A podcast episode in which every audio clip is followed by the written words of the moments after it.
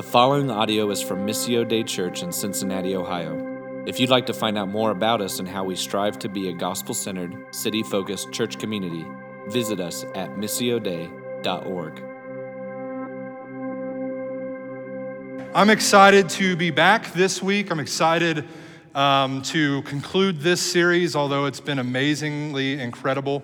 Um, if you want to go ahead and open your Bibles to Genesis chapter number three, we're going to uh, really just do a, a, a, brief walkthrough of the entirety of the chapter um, and then spend some time, draw an application to uh, how sin, how the fall uh, of mankind, how serpents, the serpent's deception and man's disobedience and God's punishment and curse on, uh, on different aspects of creation affect the way that we view, engage, and, and just work. All right? And so that's that's where we're headed this week. Next week, we'll begin a brand new teaching series on the book of Jonah. And so we'll spend five weeks looking at Jonah. We'll do an intro to Jonah week, and then we'll spend a week dissecting each chapter of Jonah. We'll hit a bigger, we'll hit a different topic each week. I think it'll be amazingly life giving. Um, we're going to talk about topics inside of that that wouldn't normally fall into uh, a rhythm of studying the book of Mark or things like that. Things like depression and, and uh, anxiety and, and, and things like that come as a result of um, being overwhelmed with what the Lord was asking us to do and just the sinfulness of our hearts. And so we'll look at that and life circumstances and things like that. I think it'll be helpful. I think it'll be very practical. But we've spent the past two weeks talking about work, and we've spent the past couple weeks in Genesis 1 through 2. And so if we look at Genesis 1 and 2, we see uh, that God works for joy, right? Genesis 1, He created all these things. We get the list and the order. And then at the end of it, what does He say? He says, and it was very good. And so because we are image bearers of God's image, we were also created to work, and our work should bring joy. And so we spent a week talking about that. Uh, that work is not the curse, the effect of our work, and what our work feels like is a, a response to the curse. And why does it feel cursed? Curse is cursed because sin enters creation and it destroys our joy in work, right? We still work because we have to, but now uh, how we feel, uh, now work feels meaningless. Work is confusing. Its confusion is brought between work and rest. Work itself feels somewhat confusing as a result of the fall. Right? We can ask questions like this What is work? Right? Do we, do we compartmentalize work to only our vocation, only to our job that we go to 40 hours a week? Or is work much more than that? Does work include our marriage and our parenting? Does work include our pursuit of Jesus our connection with one another in gospel community and connection within the church? Is there a, a separation of what is secular and viewed as ministry or faith, and what is uh, sacred was viewed as ministry and faith, and what is secular is viewed as everything else? Right? That, that becomes very confusion. Are we talking only about vocation, or are we talking about really the makeup of almost all of life? Right? Because anybody that is engaged in any type of relationship, especially inside the bonds of marriage, know that a healthy marriage takes a lot of work. Raising kids takes a tremendous amount of work. And so all of life is, is work, not just our vocation. So I want us to understand that. There is nothing that we do that isn't work. Even our rest takes work to prepare for, right? We're going to spend time in rest, we're going to have to get prepared to use our time in rest for actual rest. Or if we don't, we all know what happens. Our rest even becomes one that feels like work, doesn't it? Sin leaves us struggling in our work, hopeless for purpose, weary of rest, and in need of a Savior to save us from the curse, bringing purpose in life to even our struggle, so that we can once again experience life and joy in our work. And that's what we're hoping to discover this morning as we dive into Genesis chapter number three, verses one through five. So, what we're going to do is we're going to look at a small portion of our text this morning, draw a couple conclusions, and then wrap it all up at the end about how this um, is actually meaningful and applicable to our work life. So, to kick things off, we're going to read Genesis chapter number three. We're going to read just verses one through five. We'll draw some application from that Then we'll move on to other sections of our text this morning. Genesis chapter 3, verse 1 through 5 says this. It says, Now the serpent was more crafty than any other beast of the field that the Lord God had made. He said to the woman, Did God actually say, You shall not eat of any tree in the garden? And the woman said to the serpent, We may eat of the fruit of the trees in the garden. But God said, You shall not eat of the fruit of the tree that is in the midst of the garden, neither shall you touch it, lest you die. But the serpent said to the woman, You will not surely die. For God knows that when you eat of it, your eyes will be opened, and you will be like God, knowing good and evil. This is the word of the Lord. As we look at uh, Genesis chapter number three, verses one through five, and we assess uh, what is the narrative that is being talked about, we can very easily draw the conclusion that Satan's tactics for deceiving God's people hasn't changed much, has it? He tells lies and then he casts doubt on both the truthfulness of God's word.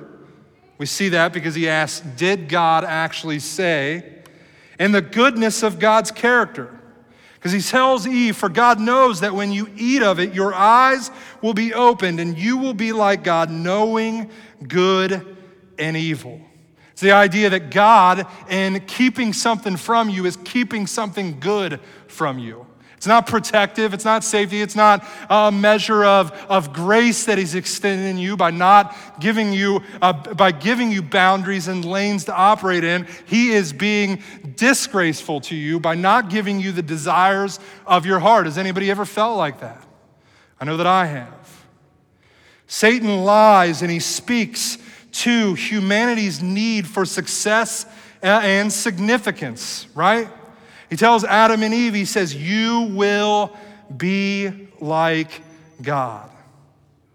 And if we're all honest, all of our sinfulness, all of our disobedience towards God is rooted in that very idea that I would be God and God would not be God, right? And that's where sinfulness and, and disobedience and rejection of God's truth and a denial of God's character really finds its root in our lives. I would do this differently. This circumstance would be different if this happened. Right? And we put our place, ourselves in the place of God, and His sovereignty becomes our sovereignty. We want what we want, when we want it, how we want to get it, and His plan and His purpose is all but meaningless. Some of us interpret success as significance. Right? I think that's the heart of what Satan is, is, is deceiving God's people about is that there is a, a level of significance that they can find apart from God, apart from God's purposes, apart from God's plans. And so as we examine our hearts, some of us interpret success as significance. Right? We find significance from having enough of this or that, whatever our likes draw us towards if we climb the corporate ladder high enough, if, if, we, if we can retire by this age or that age, if we can have these things, if we can have the, the home, the pretty wife, the two kids, the two cars that are uh, paid for, all these things, then and only then will I find my life significant right? Some of us operate like that. Some of us don't operate like that at all. I'm one of those, man. I don't, things are, are all but meaningless to me. Uh, my car, like you can go look at it, it is a wreck right now. There is uh, five or six dings on every corner. Like it just doesn't, it's just not that meaningful for me. Our house is, is a good house and it's great, but like my wife gets excited about home renovations. I'm perfectly content living with the way it is, right? And so, like, those types of things, that idea of success by gaining things and by getting things and climbing the corporate ladder and finding success inside of our vocation, that doesn't really attract to me or speak to my significance as a human being. I'm wired a little bit differently. So, some of us in here uh, might find significance in things that aren't so materialistic right? We don't find significance in climbing the corporate ladder and having position. Our significance isn't found in our, uh, our debt to income ratio. Our significance isn't found to the year or the make and the model of our car or the size of our house or the beautifulness of our wife. Like our significance comes from things that aren't those things. For many of us, our family, our ministry, our legacy, right? What we're gonna leave beyond us, our kids that are gonna grow up behind us and bear our name. Like that's extremely, extremely important to some people, right? And that's not a bad thing. My grandpa lived for that. Uh, right before he passed, I mean, the only thing he talked about, all of our cousins, my cousins that are Cordy as their last name, every single one of them to uh, up until November of 2017, who bared the last name Cordy was a girl. And he, that worried him to death that his name was not going to carry on, right? Safe to say, like that's been remedied uh, through the means of adoption. Uh, Richard Cordy now will carry on the Cordy name, which I think is really cool that our family line gets to continue through the means of adoption. And I'm sure that other cousins will have boys at some point, right? But those are important things to us, right? And for some of us, those and things are the important things, even more so than our car, our house, things like that. But if we're not careful, even those things, if they become the things that we start to find our significance in and drawing our identity from, we'll be let down. We'll be, we'll be betrayed. We'll be miserable in the end because enough will never be enough. Each of these things, the material and the unmaterial, can be sinful and reveal the idolatry that resides in our heart if not viewed within a proper perspective or given a proper priority in our life. Does that make sense? Satan's lies of God is not trustful his words are not true. God is not good because he's holding good things from you by not giving you what you want. And this, this lie of significance, right? See Satan lying to us. This affects the fall. Genesis chapter number 3, verse 6 through 13. We will not read that portion of the text, but I do want to draw some conclusions in just summarizing the text, and then we'll get to uh, the point of the part of the text we want to unpack in more depth. So in Genesis chapter 3, verse 6 through 13, we see that uh, the, the, the serpent had whispered all the lies and deception into Eve's heart. Eve has now acted on uh, this deception and she has eaten of this fruit, and, and uh, Adam has eaten of the fruit. And in verse 8, something interesting happens, right? For the first time, they're aware of their nakedness. They're feeling a sense of shame. Verse 8 God comes looking for them, and they're nowhere to be found.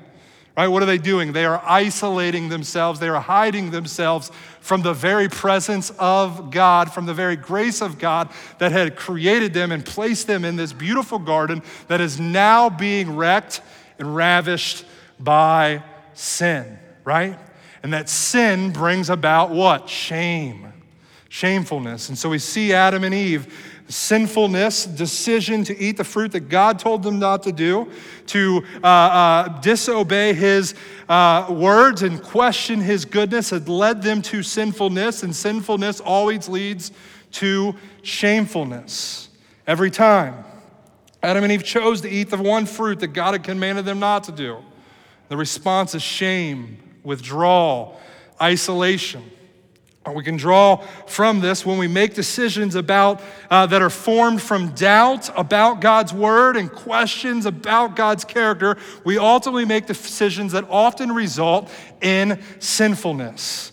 And when we make decisions that result in sinfulness, the result always ends in us feeling shameful to some degree or the other, right?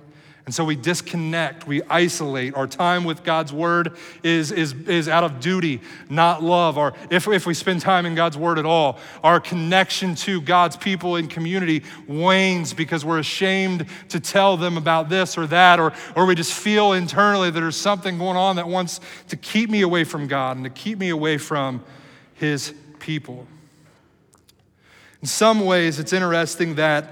Um, Satan's deception was that if you ate it, you would become like God. In some ways, they had uh, become to uh, understand more like God because for the first time, they were aware of their sinfulness, their depravity. The commands of God lead us to the realization of the dilemma that our sinfulness has cause. And so, as they found themselves in the garden, ashamed of the decisions that they had made to engage in sinful behavior, they wanted to hide. Then we move on. Genesis chapter number 3, verse 14 through 19. One thing that's worthy of mention that didn't necessarily make my notes is this idea that even in their sin, God came to look for them, right?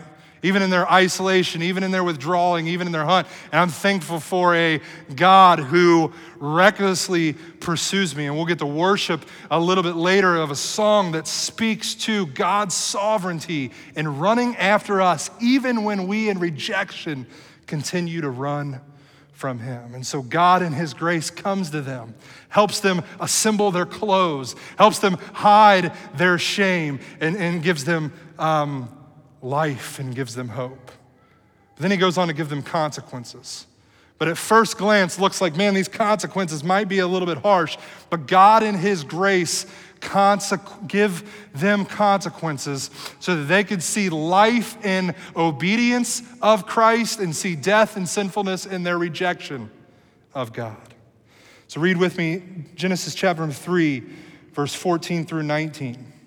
The Bible says, The Lord God said to the serpent, Because you have done this, cursed are you above all livestock, above all beasts of the field. On your belly you shall go and dust you shall eat all the days of your life. I will put enmity between you and the woman, and between your offspring and her offspring. He shall bruise your head, and you shall bruise his heel. To the woman he said, I will surely multiply your pain in childbearing. In pain you shall bring forth children. Your desire shall be contrary to your husband, but he shall rule over you. And to Adam he said, Because you have listened to the voice of your wife and have eaten of the tree of which I commanded you, you shall not eat of it. Cursed is the ground because of you. In pain you shall eat of it all the days of your life. In thorns and thistles it shall bring forth for you, and you shall eat the plants of the field. By the sweat of your face you shall eat bread, till you return to the ground. For out of it you were taken, for you are dust, and to dust you shall return. So we see that the, the, the consequence or the, the graceful punishment of God is handed down, where work was a joy in Genesis 1, where God had worked to create uh, all that is existing. And he says that it was very good. It was a joyful thing. It was a good thing. It was a righteous thing. It was a holy thing. Now, on the back end of it, is being used as a curseful thing, right? Not, not, not that work in itself is a curse, but now the, the way you're going to work is going to feel like a curse. And so work in and of itself becomes struggle. So, call to work, as all human beings, as we've already discovered, are called to work, really is a call to struggle in some sense. And so, even the, those of us in this room, man, that love our jobs, Love our jobs. I'm one of them. I love and thank God every day for what I get to do, right? There are a lot of days that are just hard. A lot of days that are just hard. We've all experienced that, to, to, to no matter what our level of love for our job is. See in this text that the serpent was cursed to struggle on his belly and not walk with legs in dignity like most of the rest of God's creation. We see that Eve was cursed to struggle in childbirth, that, that the childbirth would be way more painful than God's intended design would be, and that they would labor and they would work in and through that struggle to bear children. We see that Adam was cursed to struggle in labor. I think one of the, the, the, consistent labors and struggles that men can identify as they work is that idea of significance. Is the work I'm doing bringing me the significance that I'm owed or due, or am I doing something that's beneath me, right? That's a fight and that's a struggle. That's a constant thing that we have to work through. Then we see that Adam and Eve were cursed to enmity between one another. And over time, both man and woman would wrestle with and abuse God's created gender identity and roles. Right? God's good creation was no longer good. And, and the way He's ordered things was going to put a lot of strife between male, female, husband, and wife. Like we've all experienced that wrestle, right? All of life is work. And in sinfulness, all of life feels like struggle at the very best in seasons, right? the very best in seasons. I'm not saying all work always feels like struggle. And that would be hopeless and helpless. There are seasons where work is great, there are seasons when work is really bad. So, the summary of Genesis chapter 3 this morning that we want to work from and begin building how does this apply to our lives is this the curse of sinfulness exchanges the satisfaction of work for the struggle of work. The curse of sinfulness exchanges the satisfaction of work for the struggle of work. And as a result of this, we see that for some of us, we'll forsake what is meaningful in pursuit of what is meaningless. We forsake what is meaningful in pursuit of what is meaningless. What does this mean? Some of us get so easily wooed into spending our lives on things that do not matter to the neglect of the things that do matter. Man, I think this is, this is maybe Satan's, one of Satan's greatest angles to approach us with is what do we spend the limited time, the limited resources, the limited energy that we've accumulated doing, right? For some of us, the meaningful is neglected because of the meaningless, right? And so we, we get so distracted.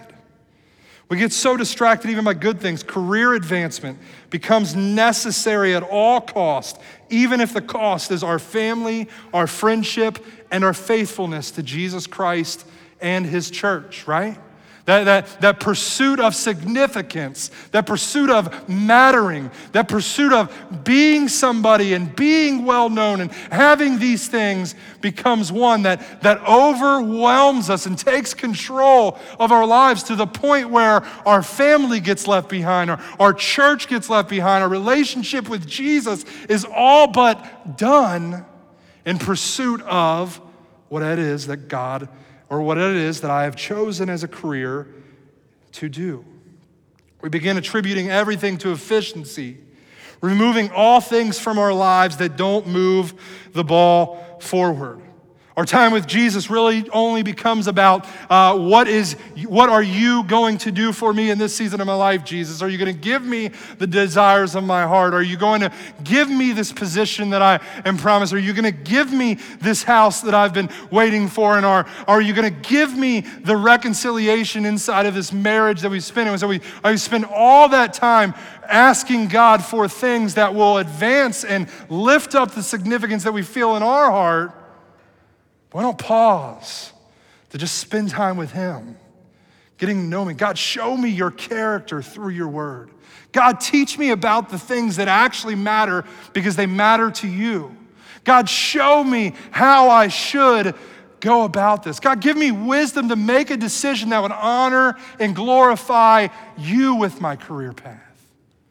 All those things get left in pursuit of, man, I want this significance.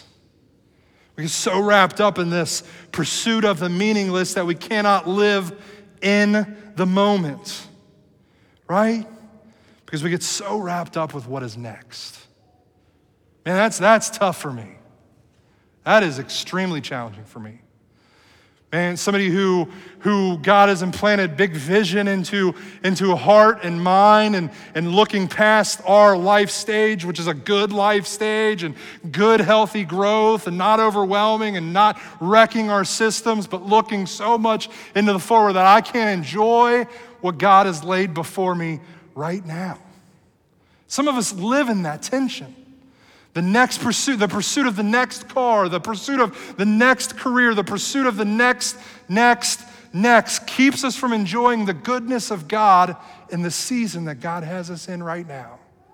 Can enjoy the, the time that we have with our family. Can enjoy the car we have that has to go to the shop every two, three, four weeks. Right? We live in that constant tension as a result of work and sinful, sinful curse on work that keeps us constantly in that struggle. Some of us forsake what is faithful in pursuit of what is favorable. Right? Forsake what is faithful in pursuit of what is favorable. We don't want to participate in the struggle to create what is not yet or to change what needs changed in, in regards to what is already. We don't want to participate in the sustaining of what God has given us. And we reject that what doesn't feed our pursuit of pleasure and the idealism of variety is a rejection and meaningless to us. Right? So when something or someone at our job isn't found favorable in our eyes anymore, what do we do? We move on. Millennials, man, are, are, are killing us because we, we, our time commitment at a job is about two years. That's insane to me. It's insane to me.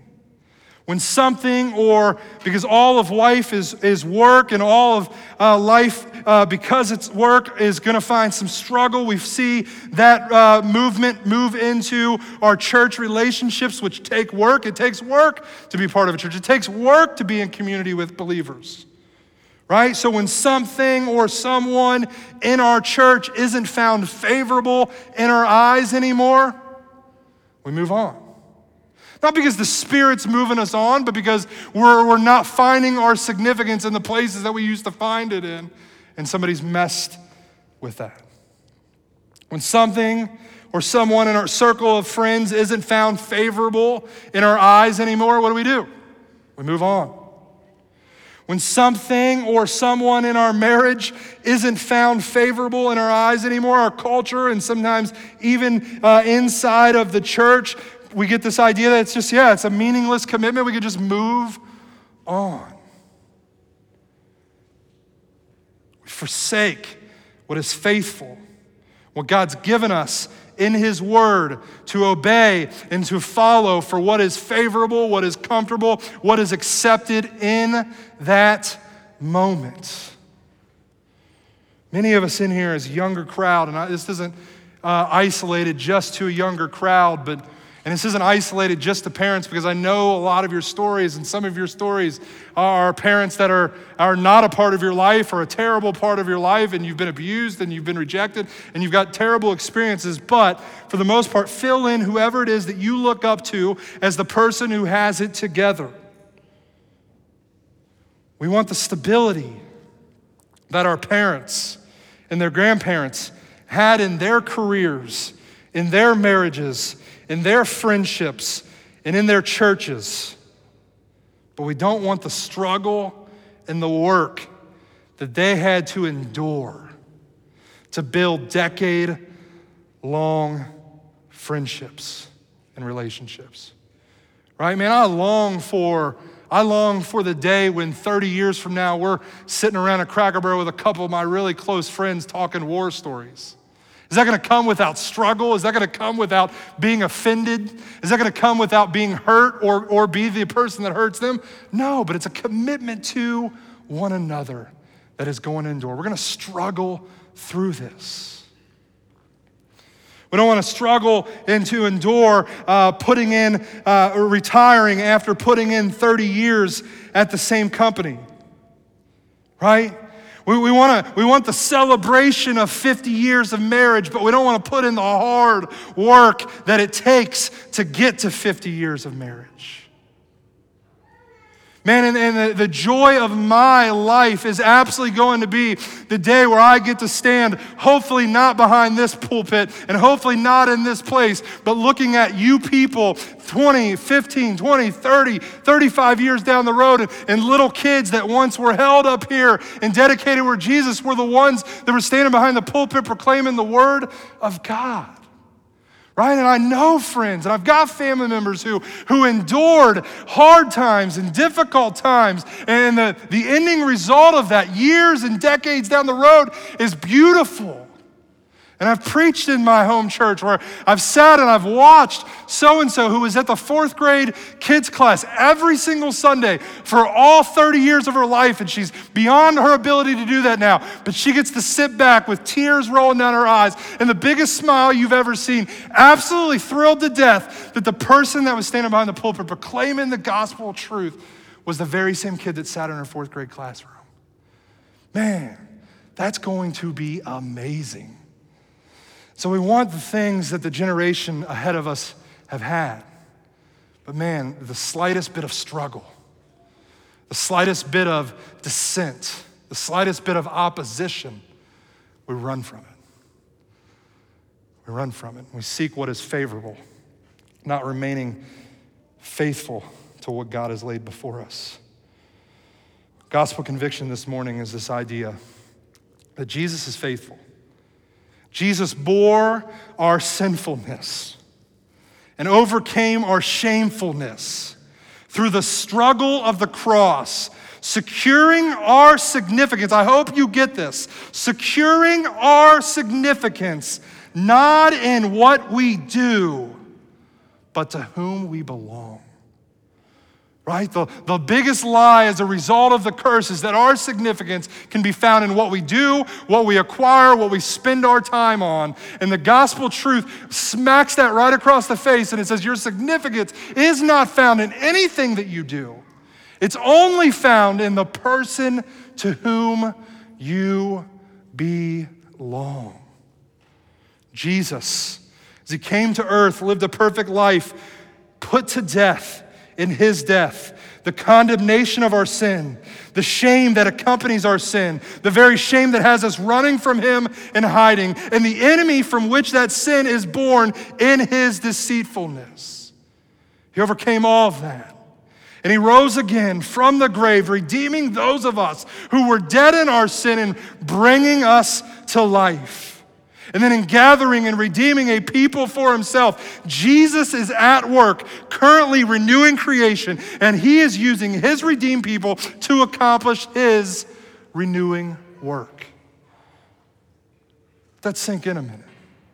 The circumstances of your life, the difficulty and challenges that you are currently enduring are orchestrated and are brought under the sovereign rule and reign of a holy and perfect God. One that isn't affected by hurt, one that isn't changed by difficulty, one that isn't surprised by unnecessary or difficult circumstances. He's in control. And in his plan, to redeem a people and to renew his creation. He has sovereignly placed you in the season, in the moment, in the circumstances, exactly where you are, enduring exactly what you're enduring, and through it all, he's accomplishing his plan to make all things new. Church, we would do good to celebrate the difficulty and the season of life we're in. Count it joy that we get to suffer. Count it joy. We get to suffer for the glory of God and the joy of our hearts as believers. We find significance and purpose in Christ. And because of that, we find it in the work that Christ has employed us to do in caring for his creation. Jesus' faithfulness to the cross, faithfulness to his people, is unending. He redeems his people, he keeps them for eternity. There's no moving on to the bigger things with Jesus, not because he couldn't if he wanted to. In his sovereign plan, he has committed himself to the church, to the bride of Christ, to those who are redeemed by him. If, if, if, the next big thing came along and said, I could accomplish the purposes of God better, he'd be committed to you because his love has connected to you through the death, the burial, and the resurrection of his son. He stays committed to those who belong to him. In this, we find our greatest joy, we find our greatest hope, and our greatest significance. Jesus is faithful. Jesus' call for us is to be faithful. When work seems struggle, when work is challenging, when it's when it's difficult to stay in that marriage, when it's difficult to stay in community with God's people, when it's difficult to work a job that you feel that like it's dead end, but His Spirit hasn't moved you on to something else, stay faithful because Jesus has been faithful to you.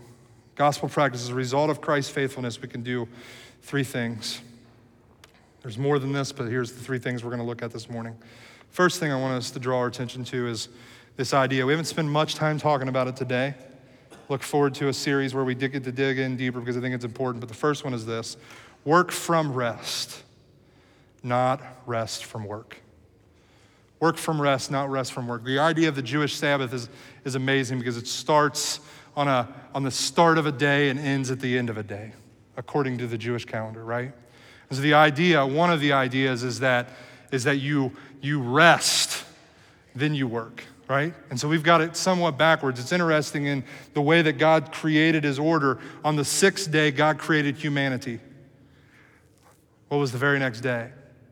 The day of rest. So he completed his work, he rested,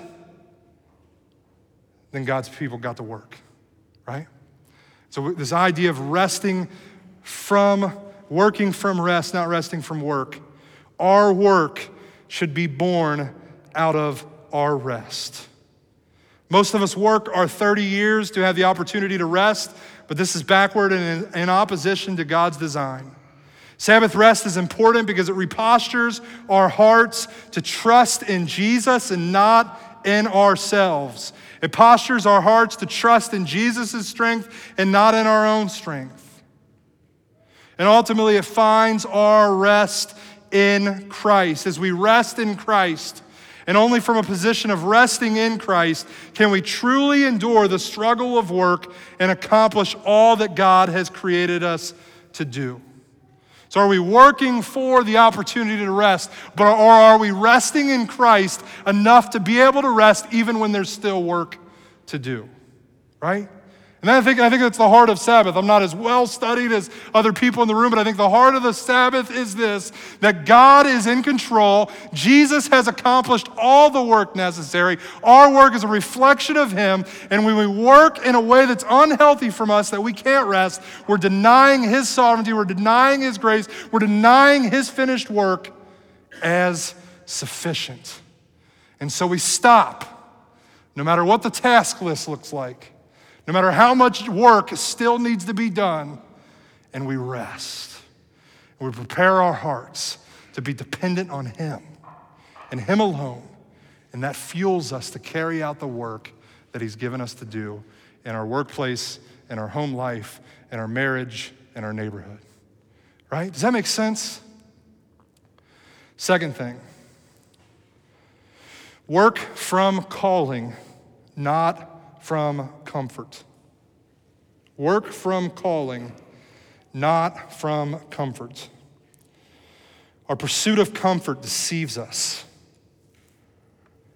And when comfort wins out over what God is calling, is gifted us, and has wired us to do, what we do seems way more like struggle than it does joy. Right? Some of us are operating in this this facade of, I've got to do this to get this. Totally in opposition to the way God has gifted you, the way God has wired you and called you. Right? And finding that balance.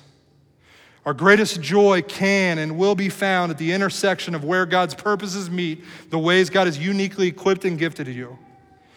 And so, from that, we use all the tools that you have been given to work, to work hard, and to endure. Not just in the new job, because some of us can hear that and be like, oh, I'm not gifted, I'm not called, I'm not equipped to do this, it's time to move on to something else. It's like, no, sometimes you're exactly where you're supposed to be. And looking on would be a denial of God's plan for your life. But how can you operate inside of that position from your calling to put on display the glory of God and to find joy in your work in a way that you're not currently able to do because of a pursuit of comfort? What ways do your education, your gifts, God's calling on your life affect your everyday work? Are you working from your calling or from the pursuit of comfort? And then lastly, and we'll close on this work from faithfulness and not from feeling. Work from faithfulness, not from feeling. Work from what you know to be true, from faithfulness and obedience to God and His sovereign plan. There will be many days when you won't feel like enduring, where you won't feel like working, where you won't feel like striving. In those moments, which will be many. We have to decide will we be faithful to what we know to be true? Or will we operate from the doubt oftentimes created and deceived within our feelings?